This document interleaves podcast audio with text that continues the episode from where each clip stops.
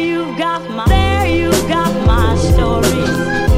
Just ask a woman. There you got my story. Troubles, troubles. There you got my story. You are listening to Feminist Current. I'm Meghan Murphy. Despite being a century into the women's movement, it can, at times, feel as though progress has stalled.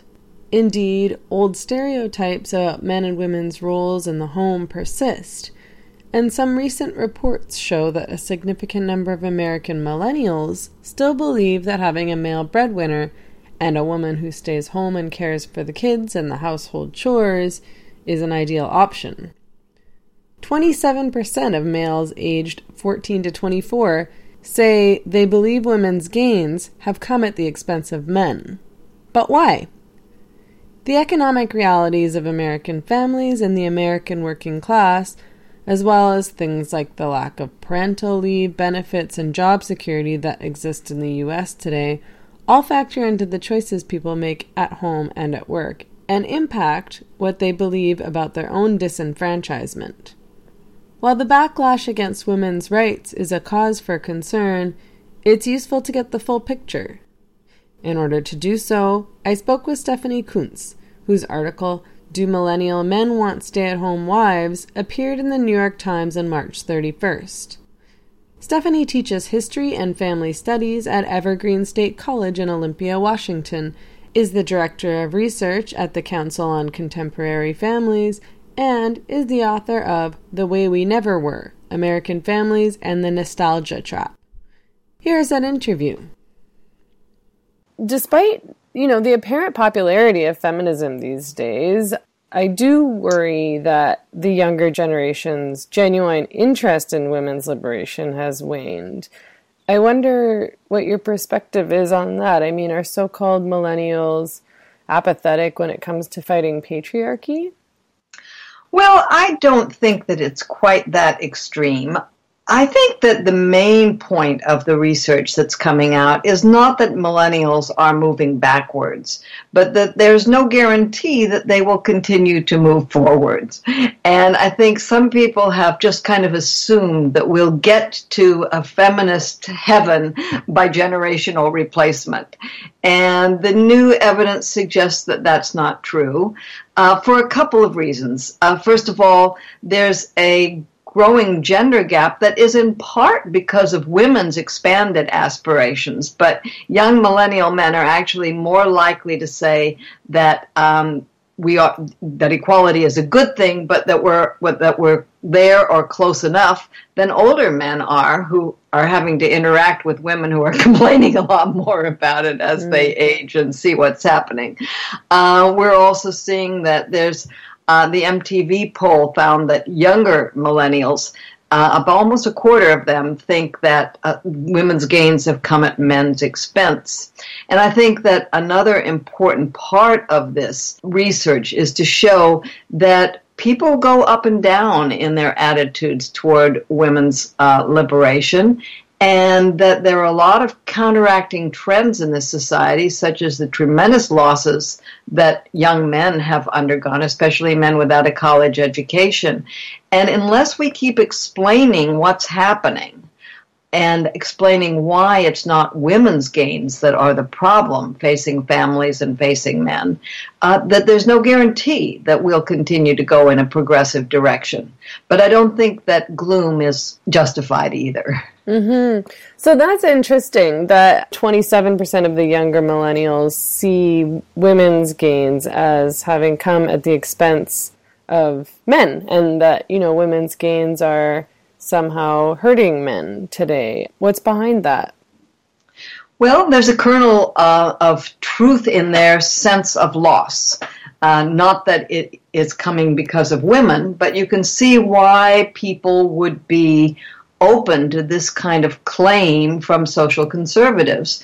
Because young men have found that their real wages have been falling after a long period of really having uh, tremendous uh, gains. From 1947 to 1979, every generation of men aged 25 to 35 was earning three to four times as much as their fathers had in real dollars at the same age. Mm-hmm. So it was a time of just thinking, oh gosh, things are getting better and better and better. But since 1980, they have started earning less in real wages. And that's even extended to some of the college educated men, but it's a particular problem for men with only a high school degree or some college. So for them, what they see is women's wages continuing to rise up until very recently. Although women's wages started from a lower base, we human beings are relative animals. And so we judge ourselves in relation to our past trajectory. And so when young men see themselves falling further behind compared to their fathers and compared to the progress they were making in the past, they feel a sense of loss and demoralization that women don't feel when we look at our at our grandmothers, for example, and how far we've come since then. Even though we've not yet caught up with men, we are doing so much better than women of the past that I think we feel a sense of optimism and hope. Another factor that is important is that as a society, we've made more progress battling the feminine mystique than we have the masculine mystique. Mm-hmm. Now, make no mistake, we have made real progress. And as young millennials have entered marriages and relationships, we're seeing some tremendous progress there. But in those early days uh, of junior high school, high school, and even the early 20s, young women feel much more capable of doing jobs that were traditionally associated with men. You know, when I was a girl, you were often told, oh, don't excel at sports, don't be too smart at school. Young women don't feel that pressure anymore. They feel like they can take on any task or activity traditionally associated with men and that it adds to their, their identity as women and as persons. But men have not yet attain the same kind of freedom. They don't feel so free to take on tasks and activities formerly associated with women. In fact, they get teased and bullied when they do. They begin to grow out of that as they get older, but it's a real problem for young men. So you put together the economic loss and the continuation of the masculine mystique, and I'm not at all surprised that there is this ambivalence and a small section, a minority, but still an important section uh, of men who misunderstand what's happening and think that they are losing in relationship uh, to women, as opposed to the question of how working people as a whole have been losing. So, you recently wrote about a set of reports that were released recently by the Council on Contemporary Families. And the reports show that fewer of those aged 18 to 25 support egalitarian family arrangements today than the same age group 20 years ago. I wonder if you can talk more about those specific findings and what that says to you. Well, we have two sources. Uh, one is the Monitoring the Future survey of high school seniors. And uh, Joanna Pepin and David Cotter have been following this. Uh, it's been uh, asking young people how they feel about uh, women's roles at work and at home. And since the 1990s, it has stayed at about 90% really, really supporting uh, strongly women's opportunities and women's capabilities in the public world. But they've seen an upswing, uh, still a minority, but an upswing in the number of people who think that it's better. The, the wording of the question is it's better for everyone concerned if the man is the achiever in the outside world and the woman takes care of home and family. We've seen an uptick in the number of men and women who say that that's true, and even an uptick in the number of men and women who say that it's better if the man makes the most important decisions in the home. Um, so that is concerning to us among 18 to 25 year olds, that's a more complicated question uh, because the general social survey that asks that question of that age group doesn't have a very large sample. It's only about 200. So it's very volatile uh, from two years to two years. We saw between 1994 and 2014 this decline in support for egalitarianism. And in those years, it looked over that 20 year period as though the decline were driven primarily by men. But I had the embarrassing experience of a day after my uh, my op-ed using this information hit the press. New 2016 data became available, and it showed a a rebound in young men's support for egalitarian relations. When you average it out over the decades, we are still seeing that there is a, a, slightly higher support for traditionalism in the 2000s than there was in the 1990s, but it no longer looks like it's necessarily driven just by young men. Hmm. I wonder if you think that there is a backlash happening against women's rights right now? You know, is there anything, you know, is there a new backlash, I guess I should say, because there's always some kind of backlash against feminism, but is there a particularly strong or, or notable backlash happening currently? Well, when we put together this symposium for the Council on Contemporary Families, we got a lot of different ideas about what's happening. For example, Pepin and Cotter believe that people are settling into an idea that allows them to accept equality in the outside world, but uh, to not think of men and women as interchangeable. And they call that uh, egalitarian essentialism. Uh, the idea being that feminism is just about personal choice, not about politics. And as long as the choices are not actually constrained and that you're forced to quit work upon motherhood, uh, that those choices uh, must be for the best. Uh, of course, this this ideology completely ignores the way that women are channeled into these choices long before they're old enough to make uh, real ones. We have new evidence that comes out, for example, that at age five, girls think that other girls are just as intelligent as boys. Um, but by age six, they tend to think of boys as the smarter sex and girls as the sex that tries harder. Hmm. And another study shows that uh, somewhere between kindergarten and first grade, teachers start discriminating against girls in the way that they teach math to them. So these are very early choices that you're channeled into, and uh, egalitarian essentialism may be sort of a justification for not fighting back against uh, those choices. But there are other possibilities too. Uh, for example, some research point researchers point out that this is a generation that experienced the teenage years during the aftermath of the housing crisis and right during the recession, a period when many men were losing their jobs or being cut back, when women were having to step up to the plate in a society that has no support systems for dual earner families. And so another possibility is that some kids have seen their parents really struggling with how to divide work and family, you know, three jobs basically among two people uh, without any support systems in our paid parental leave, in flexible work hours, in affordable childcare, and decided that maybe it would be easier, whatever their ideal might be, to to go back to a more traditional arrangement.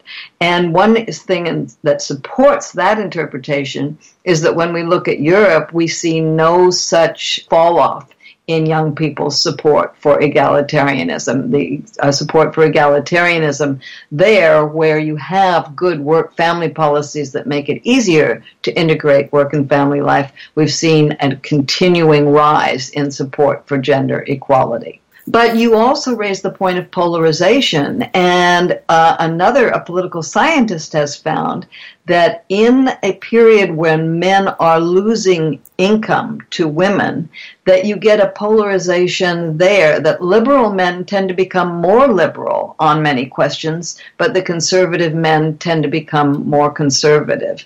So this is kind of a moving target. We're still trying to figure out what's happening. And yet another factor is that in 1994, a much higher proportion of 18 to 25 year olds were married and had moved into jobs where they had to deal with uh, the other sex as you know colleagues rather than as potential partners or dating partners. Uh, and that makes a big difference too because one of the puzzlements when we first began to see these figures was that we've seen that young millennials who are in relationships are in fact more behaving in more egalitarian ways than the older generation. It used to be that for marriages formed in the in the 70s and 80s, uh, if a woman had more education than her husband, that raised the risk of divorce. Up until the 90s, if a woman had higher earnings than her husband, that raised the risk of divorce. For marriages formed since the uh, early 90s, neither of those things is true. And we find that young men are expressing tremendous uh, work family conflict themselves and are, in fact, doing a lot more child care and uh, cooking and cleaning than men of the past did. So it's a mixed bag here. And to, for me, the real takeaway is that these things don't just happen in and of themselves. That people get mixed messages, they have mixed experiences, and particularly in America, where parents are more stressed than in any of 22 countries that were recently studied by Jennifer Glass and report more unhappiness compared to non parents. And that is entirely explained by the lack of work family policies. Here, I think that it's very important to understand that these things are always subject to backlash because they are so stressful for us. And there's, of course, a large social conservative movement that wants to say the stress is not because of our lack of work family policies, but is because it's bad for families to go out and work. And that's mm-hmm. contrary to all the evidence. So to me, this sounds like it connects to Trump's election. I mean, you know, we're we're a century into the women's movement. We understand as a society that women are equal or should be equal. I mean, supposedly we understand this. um, yet America elected this total misogynist. And you know he had a lot of support and has a lot of support still. You know this is a man who brags openly about sexual assault who's allegedly abusive who obviously sees women you know as sex objects and less than human. He doesn't see women as his equal. What does this tell you about the state of women's rights um, the effectiveness of the feminist movement the current state of feminist politics and and ideas around gender in the U.S. in particular, I'd say. Well, I mean, it, it certainly confirms that some uh, feminists have been living in a bubble, that they have underestimated the extent of the resistance to change, uh, and also that many feminists and liberals have tremendously underestimated and, in my opinion, been woefully neglectful of the very real problems facing working class families. Uh, in my view, when Clinton talked a lot about you know the needs for work family supports and this sort of thing, and whenever she would talk about inclusion, I would sit there with my husband watching her speeches on TV, and I would say, well. Why don't you add meat packers to that list of people we want inclusive? You know, uh, why don't you add truck drivers? Um, there was this real neglect of working class families that have experienced tremendous losses in job security and in real earnings. And that's so easy then to get into a situation where people look at the gains that women have made and think maybe those gains and the weight gains that blacks Americans and Hispanics have made and think that maybe those gains are being made at their expense. That's not true. The same things that, that do benefit women and blacks and are hurting them now uh, are the things that have hurt white working class Americans. That's the deunionization of jobs, the outsourcing, not just to other countries, but the outsourcing of jobs to independent contractors uh, so that the main employers no longer have to worry about paying benefits and, and decent wages. They can outsource it to these companies who compete to race to the bottom. And that's what's driven down the real wages of white working class men and is also driving down the wages of minorities and women.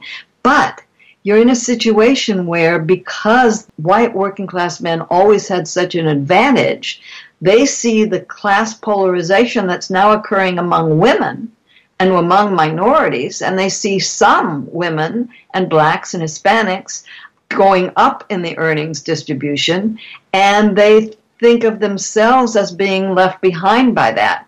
In fact, of course, the vast majority of high earning individuals are still white men, but since white male is the default in the American kind of discussion and thinking about race and, and gender, those men don't see that as as representing them. They see they see the class issues there, and what they see is this new rising of 10% or 20% of women and, and minorities into high earners, still very much discriminated against in those high earners, so that the high earners are worried about the glass ceiling, but increasingly, working class Americans are worried about the sinking floor. And to the extent that feminism has not really identified our struggles as women with those of our brothers and husbands and uh, colleagues uh, in the white male working class as well as uh, in the minority working class, we have, I think, uh, contributed to that problem. Hmm. These are such complicated issues. I saw an interesting poll of Trump supporters, 30% of whom supported Planned Parenthood and abortion rights, didn't want abortion to be completely outlawed, and a majority of whom said they were upset by Trump's comments about women.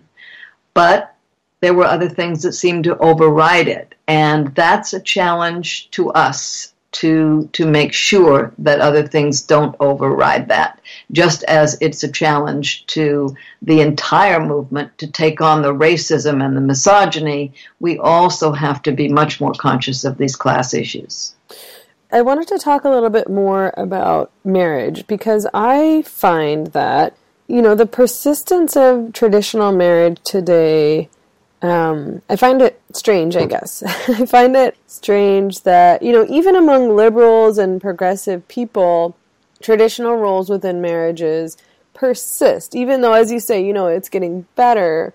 But still, I think in most marriages, women end up doing the bulk of the housework, child rearing. Um, and beyond that, women continue today to, you know, do things like take on their husbands' names. And a lot of these women who who take on their husband's name in marriage and who maybe take on traditional roles within marriage and we've talked about the economic factors that that play into all that. But when we're talking about choice you know when we're talking about middle class probably liberal women choosing these roles and and choosing to take on their husband's names and choosing to have traditional-ish marriages and and traditional weddings what is that about? You know, what does that tell you about women's rights and, and why do these trends persist? You know, why why aren't more women pushing back against these ideas? Well, again, I think we have a complex set of reasons that really varies, and that it's extremely important not to draw hard and fast conclusions about the whole group on the basis of these trends. Um, I think that you see this kind of traditionalism most in symbolism, uh, which is interesting. The symbolism seems to really stay on even with people who are tremendously egalitarian in practice. You know, it's the man who asks the, the woman to marry him, mm-hmm. even though in fact most usually know what's going on and the woman may have been just as much involved in the decision. But boy, it's the man who asks. Yes, uh, women tend to take the man's name still. I think we may be seeing as the age of marriage continues to rise and you have more women who have established reputations, I think we may see a resurgence of uh, separate names being taken. It was a real problem for women in the 70s and 80s just because of the, the question of, you know, how, how long you can do this with the kids. So you know, I tend to be a little soft on the question myself. I understand the, the mechanics of it, um, but the symbolism is is seems to be very important to to people.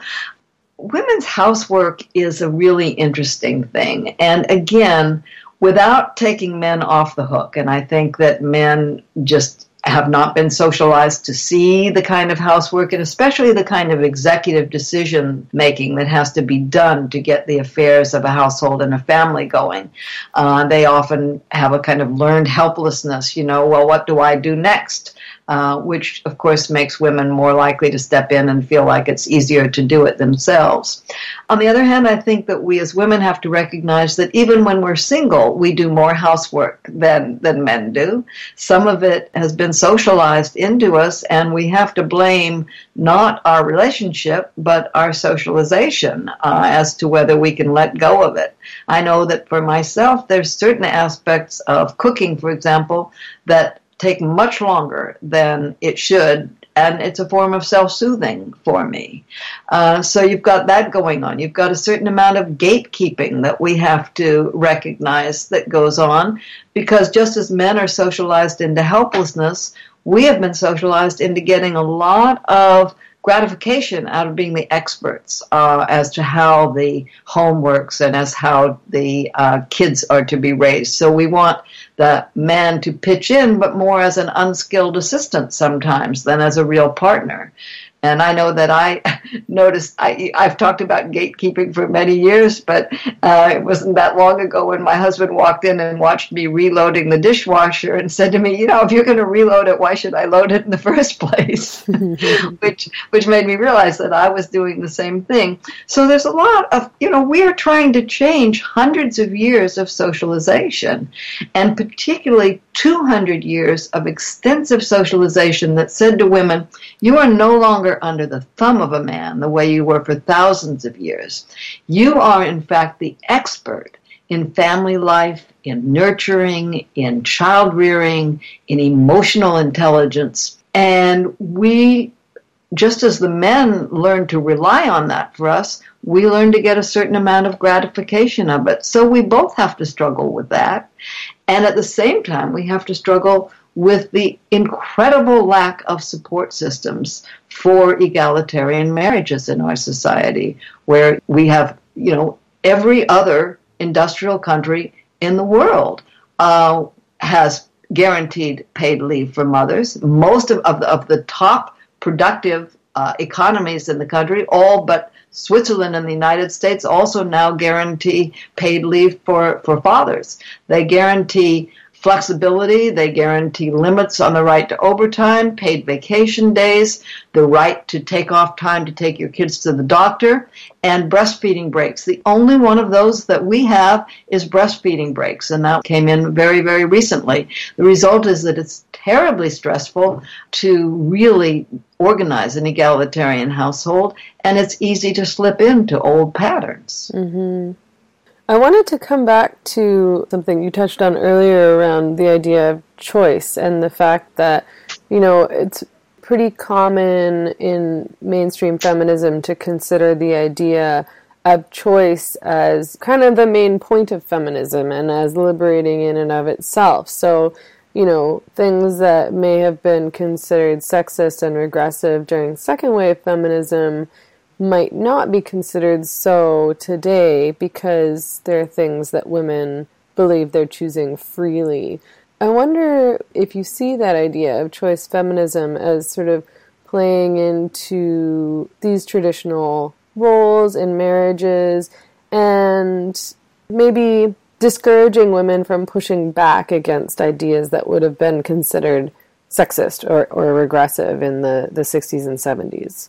Well, I think it does operate in that way to some extent. I, I, like to be as charitable as I can when I think about people's reactions, and I understand why people say, uh, "Okay, I would like the choice to to stay home." On the other hand, wouldn't wouldn't it be nice if men also had the same choices? And wouldn't it be nice if our own choices were actually freely made between equally attractive alternatives? As for example they might be if our choice was between uh, staying home and specializing in childcare, uh, which means it, to some extent excluding our husband or our part our male partner from that because he can't afford to, and also jeopardizing our own financial future, versus having the kind of uh, parental leave policies that allow us to go back to work without feeling guilty because we have good, affordable childcare and because we know that we can take time off when our kids are sick, and also having partners who can take time off. And we know that when uh, in the countries that have begun to, to really push paternity leave and make it not something that the men can just turn over to the women, it is changing their behavior in tremendous ways. The men who take paternity leave are much more likely, years after they go back to work, to be involved fathers. They're much less likely to be fighting with their uh, wives over chores. They do more chores. The women are more likely to increase their work hours because they feel comfortable about it. So, you know, it's sometimes it's really important for us to ask ourselves what are we choosing? Are we choosing between lesser evils, or should we build a society where you really would have a free choice and it would be equally available to uh, men as well as women? Mm-hmm, mm-hmm. And finally, what do you think the feminist movement needs to be focusing on right now in response to all this, um, in response to all the things we've discussed, in response to, you know, the kind of backlash that's coming from white working class men who are sort of misunderstanding um, why they're feeling disenfranchised and responding more broadly to the challenges women and other minorities are facing in light of the Trump administration.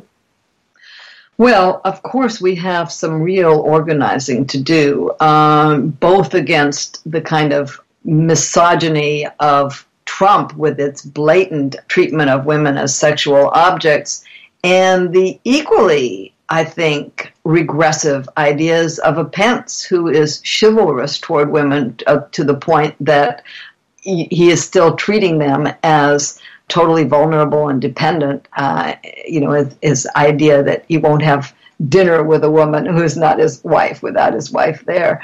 Um, that's a different kind of uh, misogyny, but that is still very much inhibits women's um, moves toward real equal acceptance in the public world. So we have to fight about those things. We have to defend Planned Parenthood, our reproductive rights. We certainly should not give an inch to racism or to sexism. But I think that we do have to use our imaginations a little more to understand why not just men, but some women are responding to the crisis of class in this society and the growing inequality and insecurity by seeing the emphasis on the glass ceiling as something that is not in their interest. Uh, we have to be equally concerned with the sinking floor. We have to listen carefully, get past the use of labels. You know, you're a patriarch, you're a racist, and actually explain to people where we can agree because uh, some of these people do agree with us more than it might sound from and that's where we have to reach out to without accommodating without pandering it's interesting. My my husband used to work in a lot of industrial jobs, and when he would hear racist remarks, he would never say, uh, "That's racist."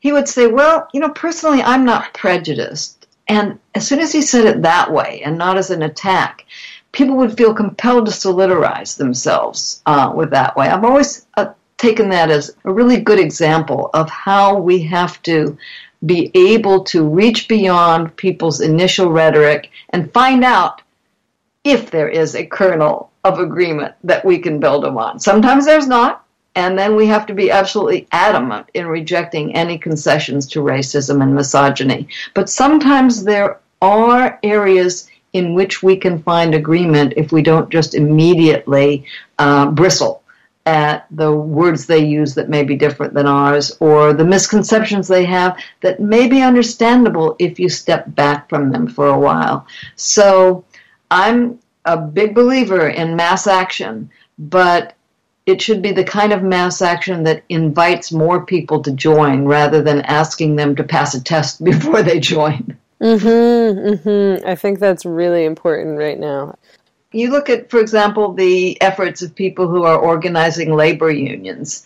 Uh, they don't go and ask people what their views on on 20 different other issues, you know? It's like, what can we do to protect our working conditions now? Let's come together and do it. And in the process of working in that, we can undermine some of those old prejudices. And I think that we have to take uh, as as far as possible and without compromising um, that kind of approach in the women's movement now. Thank you again for talking with me today. I really appreciate it. I always find your work so interesting. Oh, it's a real pleasure. You just heard an interview with Stephanie Coontz, who teaches history and family studies at Evergreen State College in Olympia, Washington, is the director of research at the Council on Contemporary Families, and is the author of The Way We Never Were American Families and the Nostalgia Trap. Her article, Do Millennial Men Want Stay at Home Wives, was published in the New York Times on March 31st. For more on her work, visit stephaniecoontz.com. That is all the time we have for today. I'm Meghan Murphy. Thanks for tuning in to Feminist Current. You can find us online at feministcurrent.com, tweet at us at feministcurrent, or send us an email at info at feministcurrent.com. We are hosted by Libsyn, and you can subscribe to the Feminist Current podcast anywhere you like to listen iTunes, Google Play, Stitcher, Pocket Cast, TuneIn, and beyond. You can even give us five stars and a review on iTunes. Show the world radical feminism is worth listening to. Feminist Current is a syndicated show produced and edited by myself, Meghan Murphy, out of Vancouver, BC. If your station would like to air Feminist Current, you can find episodes at audioport.org. And finally, if you enjoyed this podcast, consider making a donation to support our work.